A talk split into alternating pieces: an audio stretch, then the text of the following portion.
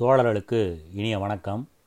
பேரறிஞர் அண்ணாவின் கட்டுரைகள் கம்பராமாயணம் என்றால் என்ற தலைப்பில் பேரறிஞர் அண்ணா அவர்கள் திராவிட நாடு ஏட்டில் இருபத் இருபது பத்து ஆயிரத்தி தொள்ளாயிரத்தி நாற்பத்தொன்பது அன்று எழுதிய கட்டுரை இது. கம்பராமாயணம் என்றால் கம்பன் எடுத்துக்கொண்ட கதையை பற்றி கவலையில்லை அதை எப்படி அவன் உருவாக்கி இருக்கிறான் எந்த ஒளியை வீசும்படி செய்திருக்கிறான்? என்பனவற்றை எண்ணி பார்த்தால் அவன் கடவுள் தன்மையை அடைந்து விடுகிறான் என்ற விளக்கத்தை உள்ளடக்கிய தன்மை சொற்பொழிவுடனும் தமிழறியாத ஒரு அமைச்சரின் ஆரம்ப விழா வைபவத்துடனும் மக்களின் நம்பிக்கைக்கு ஏற்ற வகையில் கம்பராமாயணத்தை பதிப்பிக்க வேண்டுமென்ற தீர்மானத்துடனும் இவ்வாண்டு கம்பர் மாநாடு நடைபெற்றிருக்கிறது. கம்பன் ஒரு கவி. எனவே தன்னுடைய கவித்திறமையை காட்டுவதற்கு வழியது என்று எண்ணியதன் விளைவே வால்மீகி ராமாயணம் கம்பராமாயணமாக மாறியதாகும். கவி உணைவதில் திறமை பெற்றிருந்த கம்பன் தன்னுடைய கவிதா திறமையை காட்ட வேறு வழி எதுவும் கிடைக்காமல் வேறொருவர் மற்றொரு மொழியில் பாடி வைத்திருந்த ஒரு கவிதையை எடுத்து வைத்துக்கொண்டு அதன் வாயிலாக தன்னுடைய கவிதா தரத்தை காட்ட முனைந்ததே முதல் பெருந்தவராகும். சங்ககால கவிஞர்களிலிருந்து இன்றைய கவிஞர்கள் வரை கவிஞர்கள் என்று மதிக்கப்படக்கூடிய எவரும் இரவல் கவிதையை ஆதாரமாக வைத்து தம்முடைய கவிதாதரத்தை காட்டியதே இல்லை. அதிலும் கம்பர் போன்ற சிறந்த கவிஞர்கள் இன்னொரு மொழியிலுள்ள கவிதையை இரவல் வாங்கி அதன் மூலம் தனது கவிதாதரத்தை காட்டுவது தமிழுக்கும் தமிழ் மக்களுக்கும் ஆற்ற முடியாத மாசை உண்டாக்குவதாகும்.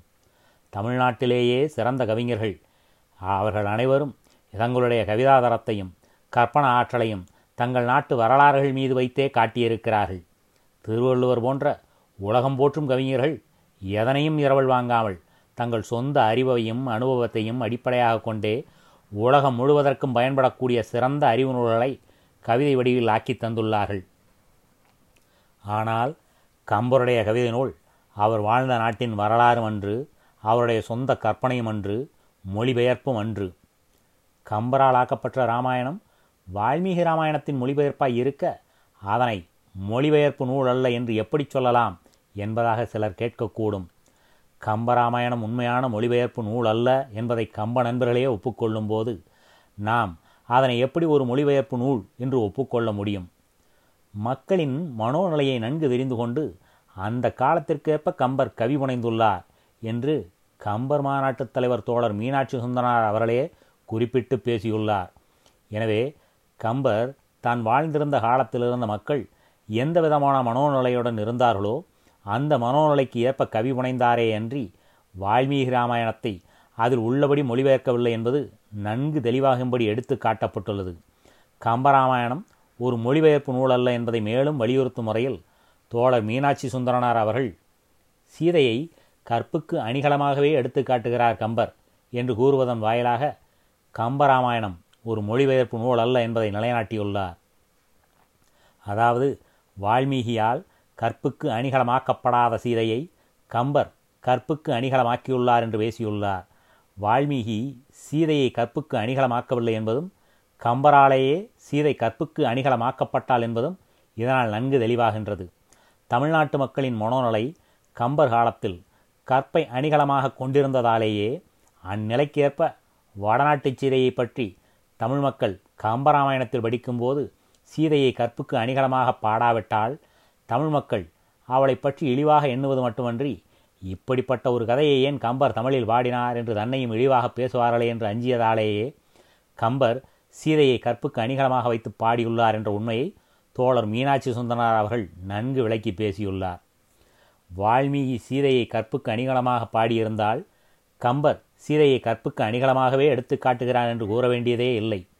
வால்மீகி செய்யாத ஒன்றை அதாவது வால்மீகியால் கற்புக்கு அணிகலமாக்கப்படாத சீதையை கம்பர் தன் நாட்டு பண்புக்கு ஏற்ப கற்புக்கு அணிகலமாக்கி இருக்கிறார் என்பதுதான் அந்த வாசகத்தில் உள்ள பொருளாகும்.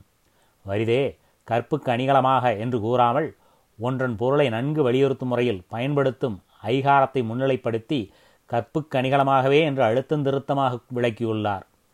சீதை ராவணனால் தூக்கிச் செல்லப்பட்டவள் என்ற காரணத்தை வைத்துக்கொண்டு சிலர் அவள் மீது தவறான குற்றச்சத்தை சுமத்திவிட்டால் சீதையை கடவுளாக்க எண்ணிய கம்பரின் நோக்கம் சிதைந்து விடுமோ என்ற அச்சமும் அவருக்கு உண்டாகி எப்படியாவது சீதையை கற்புக்கு அணிகலமாக காட்டி தீர வேண்டிய அவசியத்தில் அவர் சீதைக்கு கற்புத்தன்மையை கற்பித்திருக்கலாம். எப்படியோ எதற்காகவோ கம்பர் சீதையை கற்புக்கு அணிகலமாக்கி விட்டார். அந்த வகையில் நாமும் கம்பரை பாராட்டுகிறோம். கற்பின் உயர்வை பேணி நடக்கும் தமிழ் மக்கள் உள்ளங்களில் கற்பிழந்த மங்கையரின் வரலாறுகள் இடம்பெறாமல் இருக்கக்கூடிய முறையில் சீதையை கற்புடையவளாக்கி காட்டிய கம்பரின் கவிதாதாரத்தை நாம் பாராட்டாமல் எப்படி இருக்க முடியும்? ஒருவேளை வால்மீகிக்கு இந்நிகழ்ச்சி சீற்றத்தை உண்டாக்கலாம். நம்மால் கற்புக்கு அணிகலமாக்கப்படாத ஒரு பெண்ணை நம்முடைய உடன்பாட்டை பெறாமல் கம்பர் எப்படி அவளை கற்புக்கு அணிகலமாக்கி இருக்கலாம் என்று சினக்கக்கூடும். நம்முடைய நூலை மொழிபெயர்த்த கம்பர் நம்மால் எழுதப்படாததையும் புகுத்தி எழுதப்பட்டதை மாற்றி ஏன் பாட வேண்டும் என்று கடியலாம். ஆனால் நம்முடைய பண்பாடு அப்படிப்பட்டதல்ல. எதை யார் எழுதினாலும் அது மக்களுக்கு பயன்பட்டு நல்ல ஒழுக்கத்தையும் அறிவையும் உண்டாக்கக்கூடியதாக இருக்க வேண்டும் என்பதே ஆகும். இனி கம்பர் இவ்வாறு பாடியதற்காக வால்மீகி ஒருவேளை சினங்கொள்ளக்கூடும் என்று நாம் கூறிய போதிலும் உண்மையிலேயே அவருக்கும் அந்த உரிமை ஏற்பட காரணம் இல்லை என்றே தெரிகிறது. எப்படி என்றால் வால்மீகியால் பாடப்பட்ட ராமாயணம் கூட உண்மையான வரலாற்றின் பட்டதல்ல என்பது உளனாகிறது. கம்பர் மாநாட்டு தலைவர் வால்மீகி தனது ராமாயணத்தில் கம்பர் காலத்துக்கு ஆயிரக்கணக்கான ஆண்டுகளுக்கு முன்பு இருந்த சமூக ஆச்சார பழக்க வழக்கங்களை பற்றி வர்ணித்திருக்கிறார் என்று குறிப்பிட்டு பேசியுள்ளார். அதாவது வால்மீகி தம்முடைய காலத்து பழக்க வழக்கங்களையும் சமூக ஆச்சாரங்களையும் அடிப்படையாக வைத்துத்தான் ராமாயணத்தை பாடியிருக்கிறார் என்பதுதான் இதன் விளக்கமாகும்.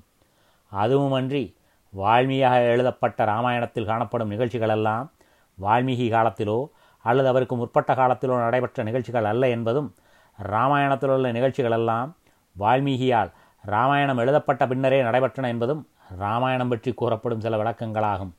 எனவேதான் மொத்தத்தில் ராமாயணம் மக்களுக்கு தேவையும் பயனற்ற ஒரு நூல் என்று நாம் கூறுகிறோம். வால்மீகியால் எழுதப்பட்ட ராமாயணம் அதில் குறிப்பிடப்பட்டுள்ள நிகழ்ச்சிகள் நடப்பதற்கு முன்பரே இப்படி இப்படி நடக்கும் என்ற யூகத்தின் பேரில் கற்பனையாக எழுதப்பட்டதால் அதனை உண்மை என்று ஒப்புக்கொள்ள முடியாதென்றும் கம்பரால் எழுதப்பட்ட ராமாயணம் வால்மீகியால் எழுதப்பட்ட ராமாயணத்துக்கு முற்றிலும் மாறுபட்ட கற்பனையாக இருப்பதால் அதனையும் ஒப்புக்கொள்ள முடியாதென்றும் கூற வேண்டியவர்களாக இருக்கின்றோம். வால்மீகி ராமாயணமாவது. அதனை படிப்பவர்களுக்கு ஒரு அரசன் இன்னொரு அரசனோடு போர் தொடுத்து வெற்றி கொண்டான் என்ற அளவோடு முடிகிறது. வால்மீகி ராமாயணத்தில் ராமன் கடவுளாக்கப்படவில்லை. சீதை கற்புக்கு அணிகலமாக்கப்படவில்லை. ஆனால் கம்பராமாயணத்தில் ராமன் கடவுளாக்கப்பட்டும் சீதை கற்புக்கு அணிகலமாக்கப்பட்டும் திராவிட மன்னனான ராவணன் இரக்கமல்ல அரக்கனாக்கப்பட்டும் அதே சமயத்தில் அவனுடைய தம்பி விவீடனன் ஆழ்வாராக்கப்பட்டும் அனுமன் ஆண்டவனாக்கப்பட்டும் வாளி கொடியவனாக கருதி கொல்லப்பட்டும் இந்நிகழ்ச்சிகளை எழுதிய கம்பரும் ஆழ்வாராக்கப்பட்டதுமாகவன்றோ கம்பராமாயணம் காட்சியளிக்கிறது. எனவேதான் வால்மீகி ராமாயணத்தை கண்டால் ஏற்படாத சீற்றம் கம்பராமாயணத்தை கண்டால் கருத்து தெளிவுள்ள எவருக்கும் ஏற்படுகிறது. அப்படிப்பட்ட பொய்மையும் புழுகும் கொடுமையும் நிறைந்துள்ள ஒரு நூலை அழிக்க வேண்டுமென்றும் தோன்றுகிறது. எனவேதான் கம்பர் மாநாட்டுத் தலைவர் கூறியது போல் கம்பன் எடுத்துக்கொண்ட கதையை பற்றி நாமும் கவலைப்படாமல் கம்பர் அதனை உருவாக்கிய முறையையும் அதில் வீசப்படும் ஒளியின் தன்மையையும் நாம் நன்கு எண்ணி பார்த்து அவை நம் மக்களின் அறிவையும் பண்பையும் பாழ்படுத்தும் முறையில் அமைக்கப்பட்டுள்ளன என்பதை கருதி கண்டிக்கிறோம். சாதாரண ஒரு அரசன் கதையை கம்பர் தன்னுடைய கவிதாதரத்தால் வழிபாட்டிற்குரிய பக்தி நூல் ஆக்கியதை கண்டிக்கிறோம். நம்முடைய நாட்டை நல்ல முறையில் ஆண்டு நமக்கு நன்மைகள் பல செய்த நம்முடைய அரசர்களான சேர சோழ பாண்டியர்களை நாம் கடவுளராக்கி வழிபடாமல் இருக்கும் மக்கட் பண்பாட்டிற்கு ஊறுதடும் முறையில் அயோத்தியை ஆண்ட ஒரு அரசனை ஆண்டவனாக்கி அவனுடைய வரலாற்றை கூறும் நூலை பக்தி நூலாக்கி நூலாக நம்மை எல்லாம் ராம வழிபாட்டுக்குரியவர்களாக்கும் கம்பராமாயணத்தை கருத்தில் சிறிதளவாவது தெளிவும் மனிதாபிமான உணர்ச்சியுமுள்ள யார்தான் ஒப்புக்கொள்ள முடியும்? கம்பன் நம்மவன் கவிஞன் என்பதற்காக அவன் எது செய்தாலும் அதை ஏற்றுக்கொள்ள வேண்டுமா? பாராட்ட வேண்டுமா? என்பது கம்ப நண்பர்கள் சிந்தித்து பார்க்க வேண்டாமா? நம்ம கம்மன் நமக்கு செய்த நன்மைதான். கம்பராமாயணத்தில் நன்கு தெரிகிறதே. அயோத்தி மன்னன் ஆண்டவனாக்கப்பட்டான். இலங்கை மன்னன் இறக்கமலா அரக்கனாக்கப்பட்டான். சங்ககால புலவர்கள் நெற்றிக்கண்ணை காட்டிலும் குற்றம் குற்றமே என்ற கடவுளையே கண்டித்தார்கள். கம்பனோ ஆரிய மன்னன் திராவிட மன்னனை இழிவுபடுத்தி தோற்கடித்தான். எனவே ஆரிய மன்னனாம் ராமனை அடிபணிந்து வணங்குங்கள் என்று ஆணையிட்டான். எனவே கம்பனை வாழ்த்தி கம்பராமாயணத்தை போற்றி வாழுங்கள் என்று இன்றும் நமக்கு அறிவுரை புகட்டச் சிலர் தமிழ்நாட்டில் இருக்கின்றனர் என்றால் இதைவிட ஆச்சரியம் வேறென்ன இருக்க முடியும்? கம்பன் கடவுள் தன்மையை அடைந்து விட்டான் என்பதாக கம்ப நண்பர்கள் கூறி களிப்புக் கடலில் மூழ்கின்றனர். தமிழ்மொழியை வளர்த்து தமிழர் நாகரிகத்தை பேணி நாட்டின் உயர்வுக்கு நலம்பல செய்த சங்ககால புலவர்களுக்கு கடவுட்தன்மை அளிக்காத நாம் அயோத்திராமன் கதையை பாடிய கடம் கம்பனுக்கு கடவுள் தன்மை கற்பிக்க வேண்டுமாம்? எப்படி இருக்கிறது கம்ப நண்பர்களின் போக்கு? கம்பன் ராமகாதையை எப்படி உருப்படுத்தி இருக்கிறான் என்று கேட்கிறார் கம்பர் மாநாட்டுத் தலைவர்.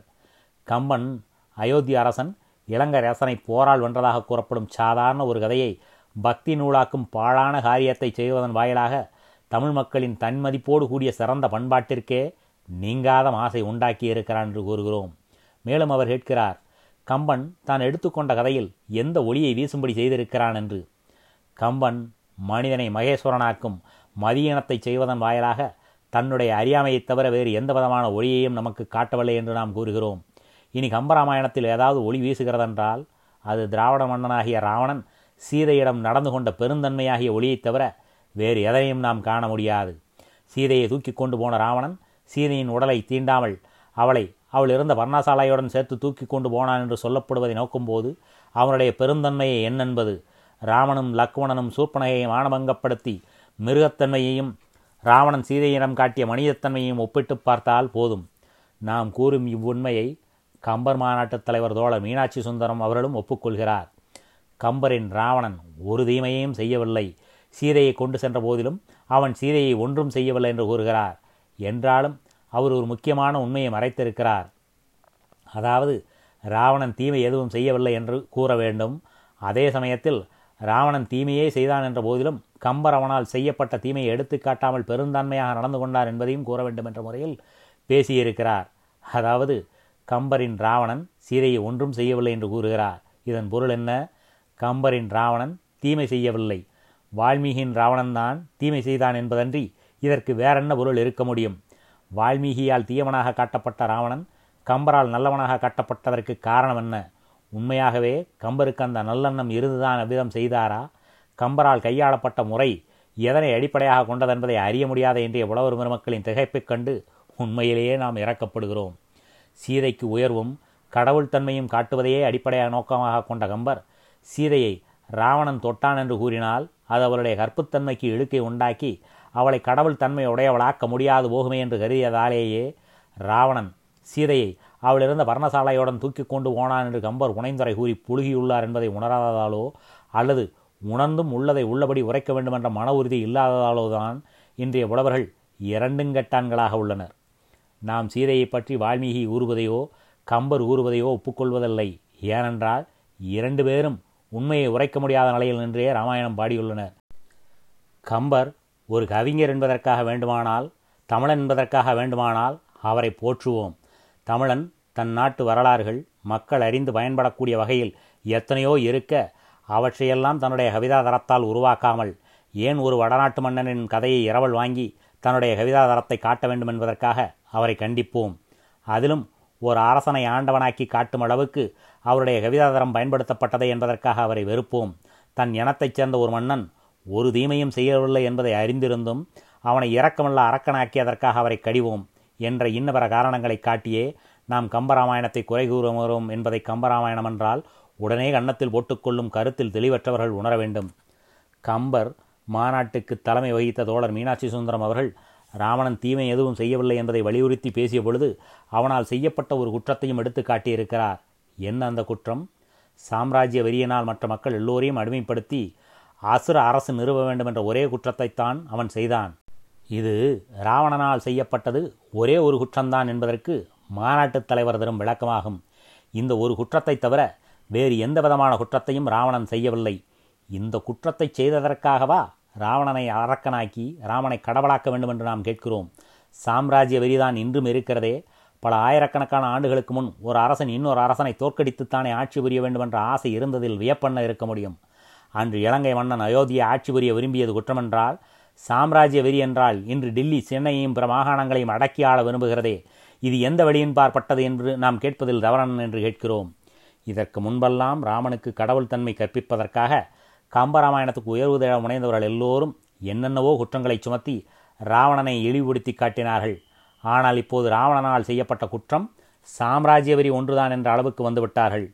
இதுவரையில் கம்ப நண்பர்கள் மீது நமக்கு இருந்த வெறுப்பு ஓரளவு குறைந்து விட்டதென்று கூட சொல்லலாம். அந்த அளவுக்கு அவர்கள் இறங்கி வந்துள்ளார்கள்.